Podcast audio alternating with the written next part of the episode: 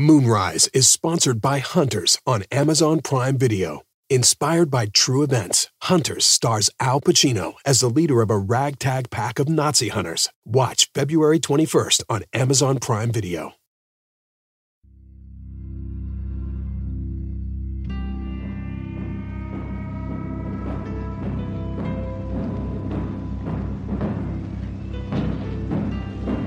The sound of the muffled drums sweeps in melancholy waves over the hushed throng. A hush broken only by a stifled sob, a murmured prayer. A whole people is lifted up in common sorrow and ennobled in their hearts. Down this avenue of sadness, they bring President John F. Kennedy, martyred hero, to lie in state under the great dome of the Capitol. President John F. Kennedy's assassination in November 1963 cut short his life and his presidency. It was a shocking, terrifying, and grief filled moment for the country. One that still carries deep emotions, and one that over the past 50 years has left us with the question what if? What if he hadn't died? How would our country and our history have been different? When it comes to the Apollo program, it would be easy to imagine that Kennedy's death put the program in jeopardy. But what if the tragedy had the opposite effect? What if it was his death, in fact, not his life, that made the moon landing destiny? If Kennedy had not been assassinated, we would not have landed on the moon in 1969. This is space policy expert Howard McCurdy. Let's take a minute and just imagine what might have happened to the Apollo program had the president lived. I don't know how it would have unfolded. A cooperative venture that got there 30 years later, or uh, like the International Space Station, or something where we just forget it. But he would have abandoned his own objective. After all, Kennedy was looking for ways to get out of the ambitious commitment he had made to reach the moon within the decade. It would have been so easy for him to say, maybe in 64 or especially 1965, where um, the American program is making good progress. This is space historian Roger Launius. It would be easy for Kennedy to say, you know, the crisis has passed. We don't have to accomplish this on the aggressive schedule that we that we thought we did in 1961. And we can turn the clock off or turn the clock back a little bit. Eh, if it takes another five years, that, that's okay. He wouldn't kill the program, but um, but he but he might have turned the clock off. And doing that uh, would have changed the dynamics pretty substantially. But that's an alternate reality we'll never know. President John Kennedy was assassinated on November 22, 1963 and the torch passed to Vice President Lyndon Johnson to figure out what came next for the country and for the moonshot. No words are sad enough to express our sense of loss. No words are strong enough to express our determination to continue the forward thrust of America that he began. The dream of conquering the vastness of space. The dream of partnership across the Atlantic and across the Pacific as well. I'm Lillian Cunningham with the Washington Post, and this is Moonrise. There's only one word to describe the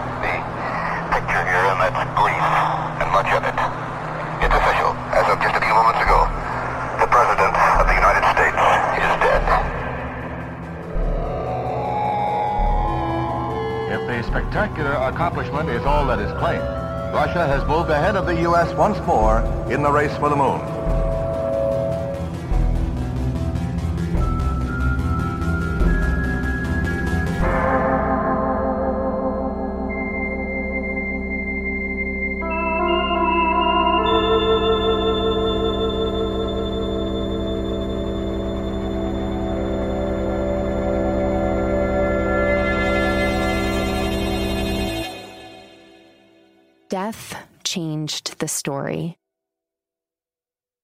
We don't know how exactly, it would be impossible to know that, but it did. And not just President Kennedy's death. The story of getting to the moon is the story of so many people's actions and decisions and hopes and fears and lives knotted together in a beautiful tangle. Like any story, change one thread and the whole thing would be different. Johnson knew all the reasons why Kennedy had pitched the idea at the United Nations of turning Apollo into a joint project with the Soviets. But Johnson wasn't sure he should continue down that path.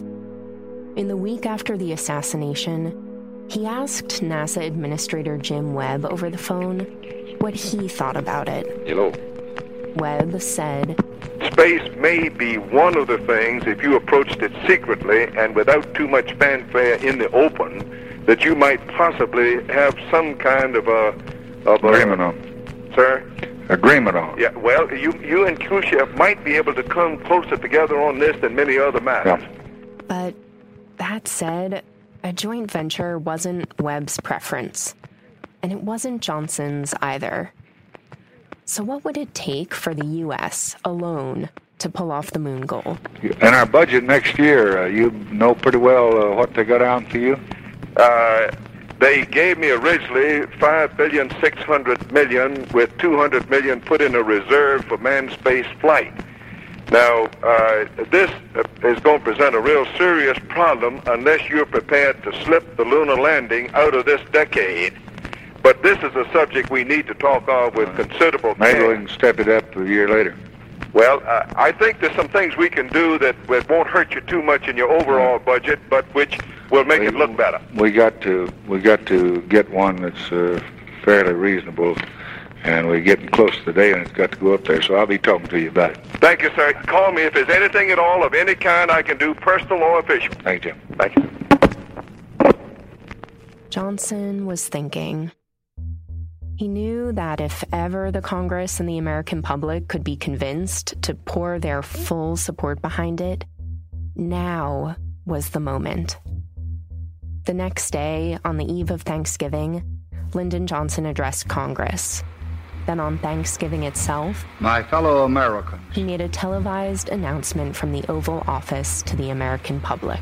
I come before you to ask your help, to ask your strength, to ask your prayers. In it, he bound John F. Kennedy's legacy to space. and to honor his memory and the future of the works that he started, I have today determined that Station Number One of the Atlantic Missile Range and the NASA Launch Operations Center in Florida shall hereafter be known as the John F. Kennedy Space Center. Then, two months later, when Johnson submitted a budget to Congress, he sealed that legacy through funding. He asked Congress to increase what it was giving to NASA. That way, the late president's Apollo program could charge forward in honor of him. Lyndon Johnson had been a long advocate for spaceflight, for human spaceflight specifically. This is Margaret Weitekamp of the National Air and Space Museum. And in many ways, after Kennedy's assassination, Johnson uses the memory of the assassinated president as a political tool to keep the momentum going, to keep the funding going, and to fulfill the vision of um, Kennedy's promise in a way that Johnson had perhaps always been more dedicated to than Kennedy had. As Senate Majority Leader with his Sputnik hearings, Johnson had driven the founding of NASA. As Vice President, he had persuaded Kennedy to commit to the Apollo program. Now, as President himself, he once more saw an opportunity to enshrine space exploration into policy. Together, Johnson and NASA cast the Apollo program as Kennedy's great dying wish. And Jim Webb, who guided NASA through this period, he would pull it like a gun when anybody threatened his budget. Uh, you mean to tell me you want to end the dying wish of our slain president? And, you know, he usually got people to back off. Over the past several years, Johnson had become attached to space policy. He had learned to appreciate its intrinsic merits. But what he had also learned was that space was an excellent political tool for all sorts of things, particularly for the thing that was always highest up on his agenda. the, the reality was Johnson was trying to transform the South. He was trying to modernize the South, take it out of the early 1800s and put it in the 1960s and 1970s. And the space race was a principal method for doing this. And Johnson's reasoning was amazing. He was a progressive Southerner who came out of the uh, came out of Texas during the Great Depression. And Johnson was absolutely convinced that the way to solve the civil rights problem and the agrarian backwardness of the South was to bring them technology. When you put a lot of money into uh, NASA centers, most of which were, the, certainly the human spaceflight ones, were located in, in the South. And in some cases, you know, depressed areas of the Deep South. Um, you can you can sort of transform the area uh, through that investment, and and it did that in lots of places. I mean, you know, Huntsville, Alabama was a sleepy little cotton town uh, until uh, the NASA Center was stood up there in 1960. And with, with Apollo money flowing into the city, it sort of transforms it into a, a technological um, and scientific center and changes the nature of, of, northern uh, Alabama. The one in Houston was originally called the Manned Spacecraft Center. Today, we know it as the Johnson Space Center. It was established in 1961, shortly after Kennedy announced the moon mission, and its location was very much the result of Johnson's efforts. Johnson wanted to put that in the South, no question about that. Uh, and he wanted it to go to Texas because he'd been senator from Texas. And so he would go around like Johnny Appleseed and plant these centers in Houston, actually Clear Lake City, Huntsville, Alabama, and other places around the South as a way of bringing engineers who would think scientifically instead of antebellumly into the South. And he thought that would be the motor engine for creating a new a progressive Southern society. Johnson had helped to steer the establishment of these space centers before Kennedy's assassination. But now that he was president himself, Johnson was committed to keeping these engines of economic and social renewal roaring. Yeah, no, I, I mean, I, I think it's an easy step to say that he viewed NASA and especially the Apollo program as a part of his Great Society effort. I mean, he he came into office with a very progressive uh, domestic agenda.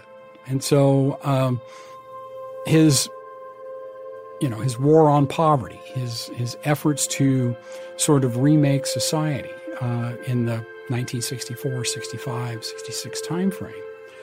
Uh, Apollo very much plays into that.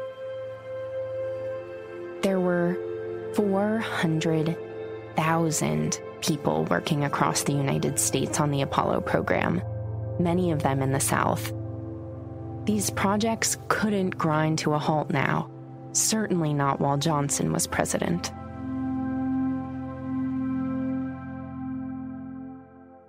Johnson also discovered that he could use NASA as a tool to gain political leverage over members of Congress from everywhere across the country.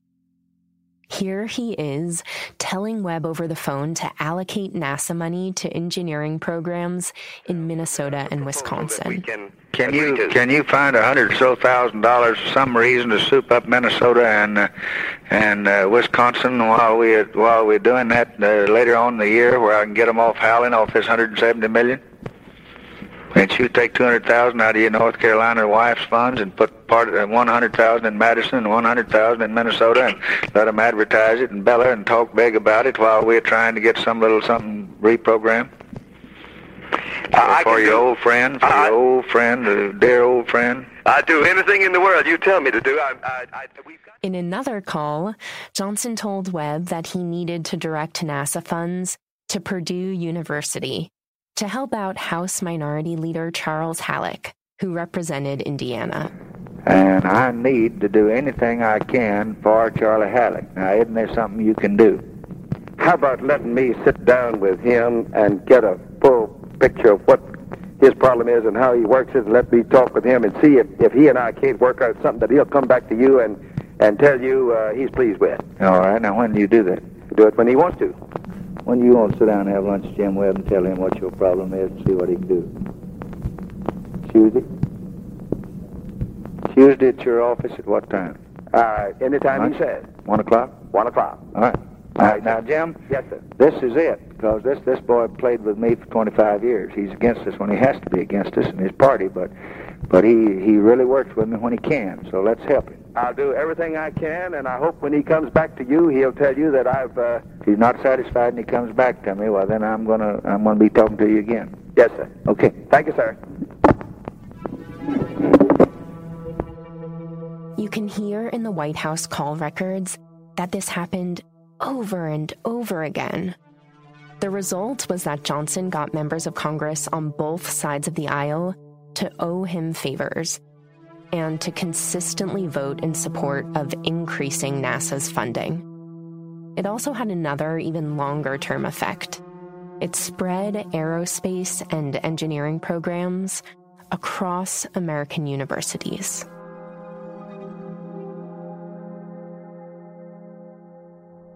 Let's leave the United States right here for the time being and spin over to the Soviet Union. An entirely different story had been playing out there while the Apollo program was getting up and running. Let's rewind for a moment to the late 1950s. The chief Soviet rocket designer Sergei Korolev had pulled off Sputnik 1 and Sputnik 2, and he was majorly in the good graces of Soviet leader Nikita Khrushchev. So um, the first couple years, from you know 57 um, into 58, um, Korolev can, can do no wrong. Uh, Khrushchev thinks he's great, This is NASA chief historian Bill Barry. and um, suddenly, you know, Khrushchev's being respected around the world, and people are afraid of the Soviet Union, and so they're less likely to attack it. That makes him happy, makes him look good, um, solves his security problems. In 1959, Korolev then pulled off something even more spectacular. Though, strangely, far fewer people today have heard of this achievement than Sputnik. What he did was he launched Luna. Luna was the first probe ever to hit the moon, or to hit any celestial body for that matter. The probe didn't have any humans on board, but Luna made it all the way to the moon and crashed directly into it. It was this amazing technical feat that Korolev had pulled off. And especially when you consider this is 1959, two years before Kennedy was even thinking of announcing a moon goal. Now, when the probe hit the moon, it scattered pennants, almost like coins, on the cratered surface of the moon. And on the pennants was the launch date of Luna on one side, and on the other side was the hammer and the sickle of the Soviet flag. Sputnik, Luna, these were all great publicity for the Soviet Union, and they were incredible accomplishments in their own right. But Khrushchev's military leaders were getting annoyed. These space stunts were coming at the expense of actual military missile development. And at some point, they said the United States was going to realize that. And the Soviet Union is going to end up looking weak and foolish for just doing these stunts. And so, these military leaders started telling Khrushchev they really needed Sergei Korolev, whose primary job was supposed to be to design weapons, they really needed him to turn his attention back to ballistic missiles. The military leaders didn't like him because they thought he was a dreamer about the space stuff, and what they really needed was for him to do his duty and build a missile that, that really worked. In particular, the higher ups in the military wanted Korolev working on a type of missile that couldn't be attacked by the United States even before it launched. They wanted a missile that was protected underground a missile kind of like the Americans were developing. And they kept stressing this to the Soviet premier. So, Khrushchev meets with Korolev at, at, some meeting, and it's not clear when and where this happened, but um, he meets with, with Korolev and says, um, Hey, why don't we build a safer missile? It'll make my my military guys happier, uh, and it'll be more effective against the United States. And you know, why don't we just like put missiles in, in silos in the ground, underground? And and Korolev goes, impossible, can't be done. You know, don't worry about it. the missile I gave you is the best thing you got, and don't you know this is this is just fe- not simply not feasible. At which point Khrushchev reaches into his coat pocket and pulls out his copy, his translated copy of Aviation Week and Space Technology with an article about the Minuteman missile, which is going to be put in silos by the United States. Either Korolev knew that it was possible and he was trying to dupe Khrushchev so that he wouldn't have to do it, or Korolev really didn't know that was possible. In which case, maybe he was getting too distracted by these space projects. The fact is, either way, it didn't make him look good. And at that point, um, Khrushchev loses you know, faith in Korolev and realizes that Korolev's objectives don't match up with his own. Khrushchev cared about space insofar as he loved the publicity that a good space accomplishment would get him here and there. But he didn't care about space the way that Korolev did. I think Korolev had great ideas about what he wanted to do. I mean, he wanted to follow the dream, and, and, and it's the same one that von Braun had, uh, which was, you know, we're going to build space stations, we're going to learn how to operate in, in Earth orbit, and then we're going to go to the moon and then to Mars and and things will be great. Um, he didn't quite get his way anymore, though. After that meeting, Khrushchev started to disempower Korolev. He didn't trust him anymore. He didn't trust Korolev, even though this was a man who had been put through hell by the government and was still dedicating his life to this grueling rocketry work. Khrushchev first punished him by transferring his boss Leonid Brezhnev. Brezhnev had been this champion and protector of Korolev's space work, but Khrushchev decided he would no longer be around to shield Korolev. Then, Khrushchev started giving more power and more resources to other Soviet designers in this effort to create like an internal rivalry that would knock Korolev down to size. And yet the thing was, there was no one quite like Korolev. No one who was quite as able to pull off some spectacular space accomplishment when suddenly the country needed it. So, begrudgingly, Khrushchev still found himself calling on Korolev's talents each time he wanted to show up the United States. Korolev would be given isolated space assignments, beat the Americans to launching a human into space, beat the Americans to floating outside a capsule. But there was no long term program he was allowed to work on. The, the policy in the Soviet Union for the space program at the time was basically one off things. You know, uh, okay, can you launch a guy into space? Yeah, okay, that program's approved. Thank you. You can go do that. You know, and then you know, okay, we need something else. The Russians chalk up another victory in the space race as they put two manned spacecraft into orbit within 24 hours of each other. Korolev would be put under intense pressure to pull off some space trick, and then he would have to get back to his real job, slaving away at missiles. The Russians surprised with another first in the person of Alexei Leonov, who they say became the first man to walk around in space. Russia has moved ahead of the U.S. once more in the race for the moon. Korolev had orchestrated the first spacewalk. He also sent the first woman to space in June 1963, Valentina Tereshkova. This wasn't part of some big plan to integrate female cosmonauts into the Russian space program. It was this very specific jab at the United States. At the time, female pilots were in the US news for meeting with Lyndon Johnson and testifying on Capitol Hill about how unfair it was that they couldn't apply to be astronauts. Uh, there's no legitimate reasons. There's no uh, no reasons at all why why we haven't used women astronauts. I still pass the same test that the the male military jet test pilots had. And the response they were getting from the American government was, it's just not possible. You know, women's bodies can't take those conditions in space. So the Soviets decide they're going to orchestrate Tereshkova's flight, really just as a way of saying, hmm, looks like communism can do it. A similar one upping happens when the US is about to launch multiple people into space for the first time. Korolev was suddenly told beat the Americans to that.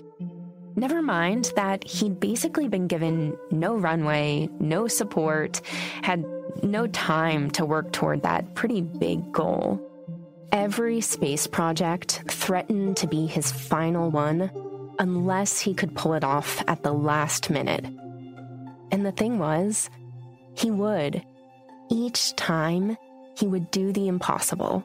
And so uh, Korolev and his team uh, you know, brilliantly find a way to take the same one person capsule and they find a way to stuff three people into it with the parachutes out and uh, and the ejection seats and uh, and the, they sent them up without spacesuits on. But by the end of 1963, Kennedy was assassinated and something changed. Johnson comes in and basically says, you know, the Apollo program, the land on the moon, is a legacy that we're going to fulfill from our you know, late president, uh, it becomes really clear that the United States is really serious about going to the moon by spring of 1964. And that's when it hit Khrushchev. The Soviets realize, you know, if the United States goes and lands on the moon before we do, you know, all of this propaganda benefit that we've had from this, which is really critical to the legitimacy of the Soviet Union internally, but also externally with all the allies that they've been building in the 60s, all these newly independent countries. So the U.S. beating them to the moon suddenly becomes really critical. And they realize, you know, not only is this a threat that was made a couple years ago, but now there's a president there who's who's dedicated to making it happen, and, and we need to do something about it. And in August of 1964, the Soviet leadership finally makes a decision about entering the moon race. So the moon race didn't begin in May 1961 when President Kennedy went to Congress. It began in August of 1964 when the Soviets say, Holy mackerel, the Americans are going to beat us to the moon and we need to do something the Soviets had pulled off a lot of space firsts, but the US was actually much farther ahead in the moon race. The Gemini program comes to a triumphant conclusion, giving the United States virtually every record in manned space flight. Many Americans had started to think, wait, maybe we're far enough ahead that this isn't really a race anymore and we can start taking it easy. This, this, this is this weird, everything's out of sync. You know, you know, we think the moon race starts in the 61. It doesn't really start until 64. We think it's over in 64, and it's really starting to heat up. Khrushchev had no option but to put Sergei Korolev back in charge. Well, not in charge exactly. Khrushchev needed Korolev to spearhead the Soviet moon landing program because Korolev was the country's best hope for winning the space race. But Khrushchev still didn't trust him. He made it clear that Korolev had no safety net, one step out of line, and he would be off the job. Khrushchev even put another designer in charge of a competing program that would send a crew of cosmonauts around the moon. What he was doing was making Korolev not only prove that he could beat the United States to the moon, but that he could beat his fellow countrymen.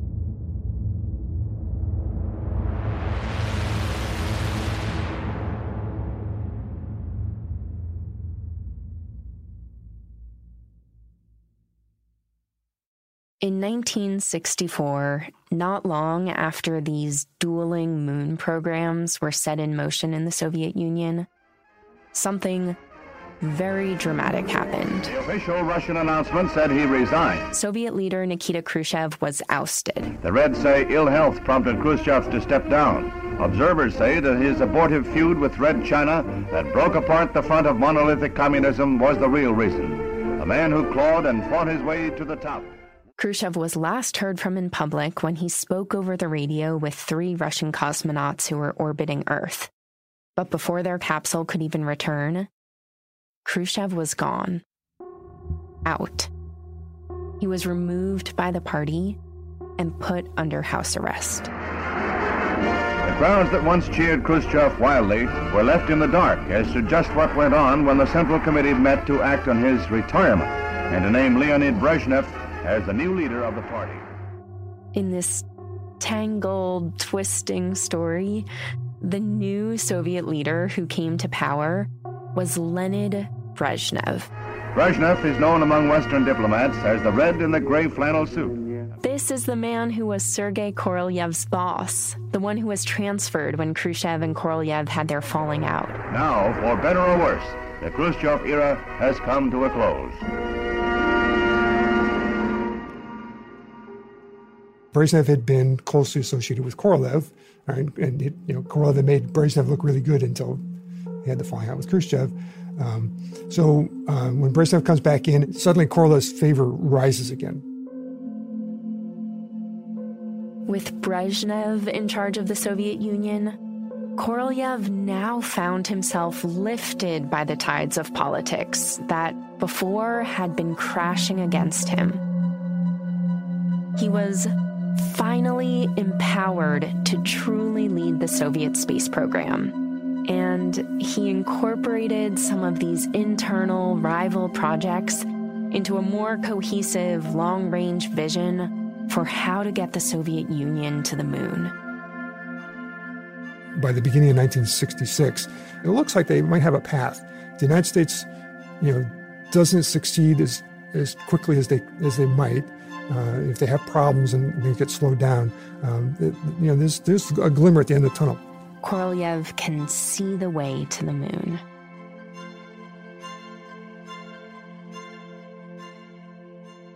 He was juggling numerous projects throughout 1964, 1965.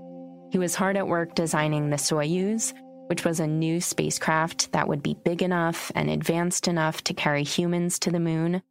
In the meantime, he also needed to figure out how to get a module to touch down softly on the lunar surface. The Americans were working on this too. How could they get a module to slow down, to break as it neared the moon's surface? And what if you couldn't even land on the moon's surface? What if it wasn't solid like Earth's? To some extent, that was a fear planted in both the US and the Soviet engineers' minds by a popular British science fiction writer at the time, Arthur C. Clarke. He had published a novel in 1961 called A Fall of Moondust. It was very popular, and in it, a spaceship that was carrying wealthy tourists visiting the moon sank into a deep sea of dust on the lunar surface. So, Korolev was working on this probe that could test a soft landing on the moon and that could survey the conditions there. And the American space program was working on something similar. Korolev was also working on probes that he could send to Venus. The whole solar system now felt within reach. By winter of 1965, all of Korolev's projects were charging forward.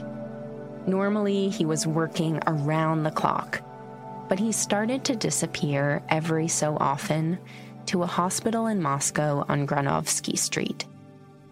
It was known as the Little Kremlin, since it was a hospital that only Russia's most important people could use. Korolev was definitely in pain but he would have just worked through it if not for the fact that communist leaders were increasingly intent on protecting his health, and they forced him to see the doctor. The Soviet leaders were concerned because he's the golden goose who's laying these eggs for them. And so they want to make sure he's okay. He made some doctor's visits in December 1965, and he was told that it looked like he had a benign polyp in his colon and that he should have surgery to remove it in the new year. Shortly before Christmas, he and his wife attended a friend's 50th birthday dinner at a quaint little restaurant in Moscow. They were laughing so hard that night that they cried. He celebrated New Year's Eve a week later. Then Korolev spent the first couple of days in January working alone in the design bureau, while others were enjoying the short holiday break. An article that he wrote about the future of spaceflight came out during that time in the Pravda newspaper under a pseudonym. The last line of his piece was The human mind knows no limits. On January 4th, Korolev wrapped up some work in his office. Then he said a quick goodbye to some of his deputies, who knew that he was reluctantly taking a bit of time off for his operation. Korolev had on his fur hat and his coat when he said goodbye. Actually, he just said to them, Well, carry on. Then he walked out the door. The next day, he checked into the hospital and he stayed there a week for examinations. He turned 59 there in the hospital, and then two days later, he had the operation. They insisted that the, um, the Minister of Health, who was a surgeon, do the surgery because he's the Minister of Health, obviously the best doctor in the Soviet Union. Also, the doctor that probably spent the least time in the operating yeah, room. And, right. and this, this, as the story goes, they, when they opened Korolev up, they found other problems. There's no definitive account, but one of Korolev's deputies, whose name was Boris Chertok, he wrote a memoir years later that has about as much detail as you could hope for. According to him, they found a large tumor inside Korolev's abdomen. The operation was supposed to be really quick, but it ended up lasting more than four hours. During that time, the Minister of Health had to call in other surgeons to help him because one thing after another started going wrong, and he was ill prepared. It was a complete tragedy. Korolev hemorrhaged, and his heart stopped pumping. He bled out right there on the operating table and died. The hospital relayed the news over the phone to Soviet leader Leonid Brezhnev. Korolev's wife was in the waiting room, and she got the news firsthand. She called his colleagues on the rocket design team, the only friends Korolev really had.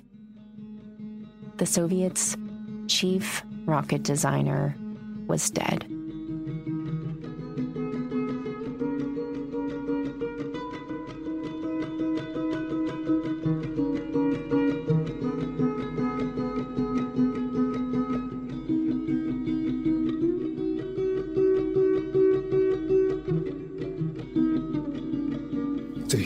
Huge, blow. This is the, the genius behind the whole program um, is you know is no longer there.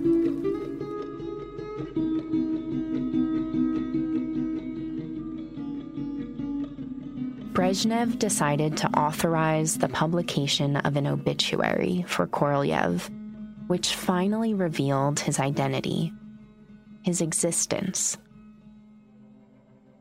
The United States had long been broadcasting everything and everyone that was involved in its side of the space race. But the Soviet Union had taken the opposite approach. It had guarded the details of its engineers particularly Sergei Korolev, like they were a deep state secret. In theory, it was a way of protecting him from being targeted by the Americans, but in practice, it had also been a way to keep Korolev from gaining power and leverage within his own country. His colleague Boris Chertok was asked to write a draft of the obituary, and in his draft, he included a line that said, quote, Korolev remained an ardent patriot and steadfastly pursued his goal to fulfill the dream of spaceflight, despite years of unjust persecution. The government deleted that specific line, but it did keep the praise of him. It published his obituary and revealed him finally to the country and to the world. I, I, I think the, the, folks that were in charge at the time, particularly Brezhnev, um, felt that they needed to honor Korolev for his contributions, which were huge. Um, you know, to Soviet history and the advancement of the Soviet Union, and frankly, to you know, human exploration history. The obituary was published on Sunday, January 16th, 1966, and news of it went out over the radio. The government identified their chief rocket designer, the mastermind of Sputnik, Luna, Yuri Gagarin's flight, Valentina Tereshkova's flight, essentially every achievement the Soviets had made in space. They finally identified him as Sergei Pavlovich Korolev.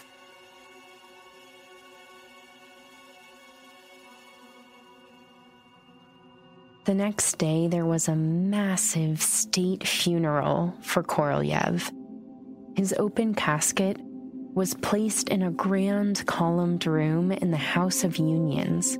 This was the same place where Vladimir Lenin and Joseph Stalin's bodies had lain in state after their deaths. Korolev was getting the same treatment as the most well known leaders of Russia. A massive portrait was painted of Korolev overnight, and it was draped outside as the snow fell. Thousands and thousands of Russians lined up in the bitter January cold of Moscow. In the old footage, you can see people's breaths. It was that kind of cold. But they were out there filling the streets. Crowds poured through the room full of wreaths and flowers to pay their respects to Korolev. And why?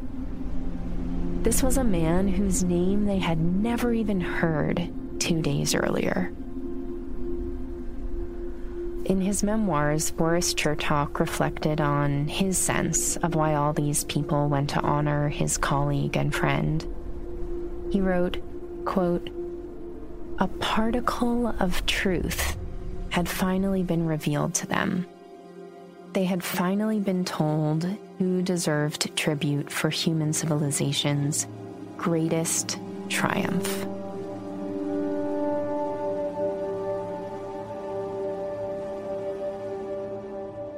Toward the end of my time researching Korolev's life and death, I asked Bill Barry a question. We were once again talking in his office in NASA headquarters. You'll remember he was the one who introduced me to Korolev in the first place, the one who had a photograph of Korolev on his desk that initially caught my eye. He is the one who pointed me in the direction of which books and papers I should read to learn more about him. So, um, why is it that you have a photo of him on your desk? Ah. Well, I like the picture. Uh, it, uh, you know, it's a 19, late 19, after, after the war, he's out of the gulag. He's, you know, thinner than uh, it would be later. Um, and uh, just to, there's something about the look on his face like, okay, you know, I'm, I'm finally free and I got a chance to do what I want to do, build rockets and, and, and maybe explore space. And Sergei Korolev is the is the embodiment of um, what what one person can do if they stay focused and and um, and you know apply the best of their abilities to things. And he had um, a huge vision for you know kind of where he could go and where you know where the people he was leading could go, um, and was completely um, willing to you know, roll the dice on achieving his objectives. Um, a huge risk taker, I think, uh, in many respects. And I think, in a large part, he was a huge risk taker because he figured, "What have I got to lose? They already tried to kill me multiple times already. You know, it's amazing I've made it this far." And so I think that you know he, he just went for it. You know, um, it was you know he lived a rough life. You know, would the Soviet Union have achieved what it did um, without Korolev? Nope. I think that's very clear. The person who's who's eventually selected to replace him, there really isn't that replacement, but uh, his deputy Vasily Mishin is the guy who's selected to replace him. Um, uh, Mishin's a competent engineer and a good guy, um, but he's no Sergei Korolev, um, and there is no Sergei Korolev. Less than a month after Korolev's death, the new lunar probe he had helped design had the first ever successful soft landing on the moon. And shortly after that, the probe that Korolev had launched for Venus successfully hit that planet. This was the first time any human made object had reached the surface of another planet in the solar system, in the universe. When the probe crashed into Venus on March 1st, 1966, it scattered Soviet pennants. On one side of the coins, the hammer and the sickle. On the other side, the date that Korolev had sent that probe up and into the beyond.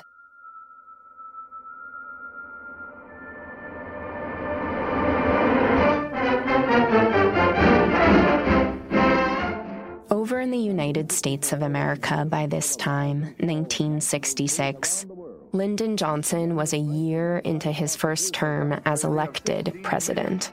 And a landslide vote returned him to office with Hubert Humphrey as his vice president. Civil rights protests and legislation were in the news.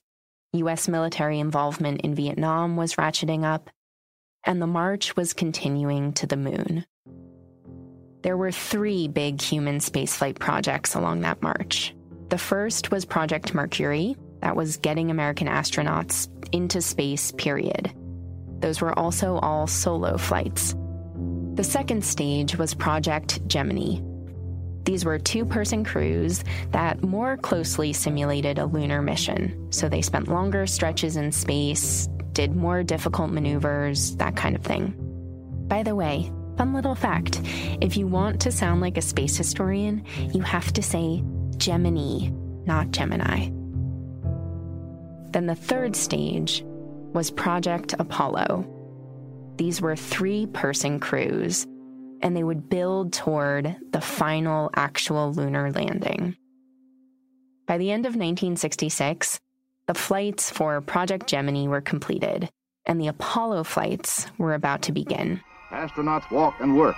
Their capsules make multiple dockings with Agena target vehicles. They soar 850 miles above Earth, create artificial gravity, shoot fantastic space pictures, use no-hands automatic reentry controls, and return in a series of pinpoint bullseye splashdowns. Gemini astronauts build a firm foundation for the future Apollo moon landing. But despite some of the good progress, Johnson was getting calls from Jim Webb warning that NASA still risked not making the moon landing within the decade. There was a chance the Soviet Union would beat them to it. Johnson remained committed to Apollo, but he found a way to hedge his bets, just in case. On January 27, 1967, President Johnson hosted the signing of the United Nations Outer Space Treaty at the White House. This was a global pact that space exploration would only be used for peaceful purposes and that countries wouldn't lay claim to the moon or to other celestial bodies. The Outer Space Treaty was, um, was one of those things that both the Soviet Union and the United States had an interest in, in bounding the game a bit, um, just in case they lost. And so the Outer Space Treaty becomes kind of a, a cluster of things that everybody can agree on that, that uh, uh, or rules of the game that, that they could live with uh, if they won, and they could also live with if they, if they lost the race into space. A number of astronauts were there at the signing in Washington Neil Armstrong, Jim Lovell. But the Apollo 1 crew was down in Florida. These three Apollo 1 astronauts, Roger Chaffee, Gus Grissom, and Ed White, were going through tests in advance of their launch the following month to orbit Earth. Theirs would be the first of the Apollo missions, leading toward the moon landing. The three of them were at Launch Pad 34, which is set back in the dunes but is still pretty close to the ocean. I went down to the Cape last year to see it. The whole place is kind of a wild, eerie mix of this ruggedly beautiful seashore and then concrete and scaffolding of launch pads and blockhouses. That afternoon at 1 p.m., it was a Friday, the three men got into their spacesuits and they climbed into the command module at pad 34. Grissom noticed a weird, sort of sour scent in his oxygen supply. The crew tested it but decided to keep going. Then an indicator popped up that the oxygen flow to all of the astronauts was abnormally high. The crew thought that they identified the cause for that issue and again, they kept going. Next, their communications system seemed to be on the fritz. What was going on? They fixed it and kept going. It was now 6:30 p.m. The sun had set in the winter sky, and the dividing line between ocean and air was blurring. Twilight had set in at the Cape. It was quiet, except for the chill wind and the waves offshore, and the technical chatter of the crew members monitoring the three astronauts. Another warning now came in over the instruments. The astronauts' oxygen supply was quickly rising for some reason. This is extremely painful and disturbing to listen to, so you might want to fast forward about 20 seconds but here is the actual recording from inside their capsule.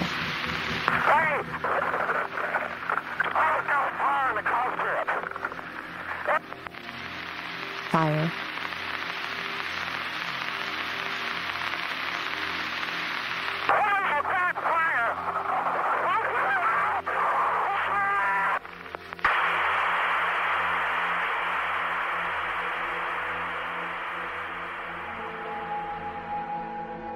They couldn't open the hatch. On his Mercury flight in 1961, Gus Grissom's hatch had opened prematurely on his landing in the ocean, flooding his capsule with water. This time, the hatch was designed to be more difficult to open, and he couldn't get out. He and Roger Chaffee and Edward White couldn't get out. Ground crew members rushed toward the module, but they couldn't reach it in time. Flames and smoke were pouring out. All three astronauts died trapped in there.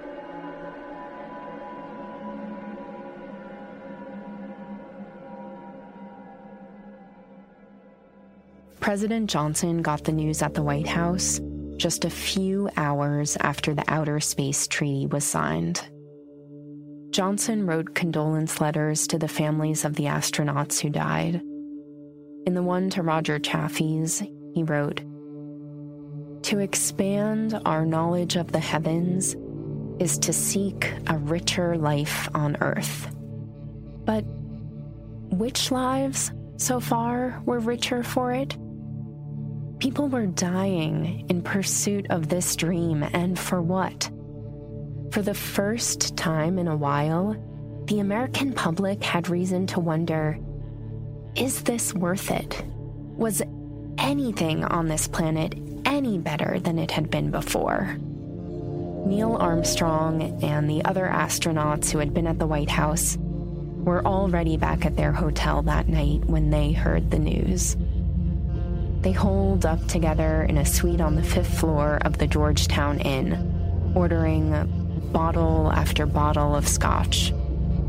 They talked about the fate of the Apollo program and death, and how worse than dying in space or being left alone on the moon with a broken spaceship was dying like their friends had tonight, dying locked inside a rocket right here on Earth. The hours ticked on. and the lights flickered off outside their window across Washington. It was the depths of a winter night. The cold dawn was somewhere far off, and still, Armstrong stayed up. All of them did, together, drunk, bleary eyed, thoughts blurring, and haunted by flames.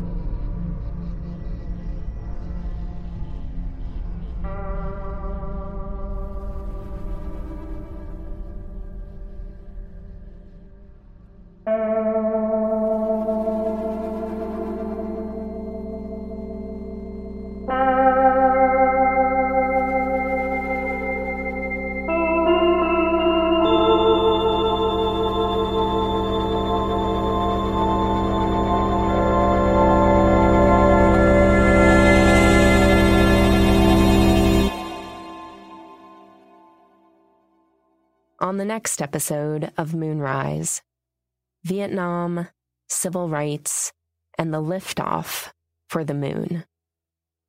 Thanks for listening to the Moonrise podcast. If you want to support this and other journalism projects from the Washington Post, there's a special subscription discount for Moonrise listeners. Just go to washingtonpost.com slash moonrise offer. Moonrise is a Washington Post audio podcast. It's the result of the work of my very demanding producer, Bishop Sand, project coordinator, Allison Michaels, art designer, Courtney Kahn, director of audio, Jess Stahl, and the editing help of Carol Alderman. Our podcast launch event was hosted by the Adler Planetarium in Chicago. The experts who appeared on this episode were Bill Barry, Chief Historian of NASA, the historian Roger Launius, space policy professor at American University Howard McCurdy, and Margaret Weitekamp, a historian with the National Air and Space Museum. Archival audio is from CriticalPast, NASA, the CBC, and the Miller Center at the University of Virginia. I'm Lillian Cunningham, the creator and host of Moonrise. Join us next week for the penultimate episode. Chapter 11.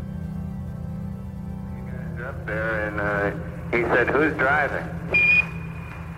That's a good question. I think Isaac Newton's doing most of the driving right now.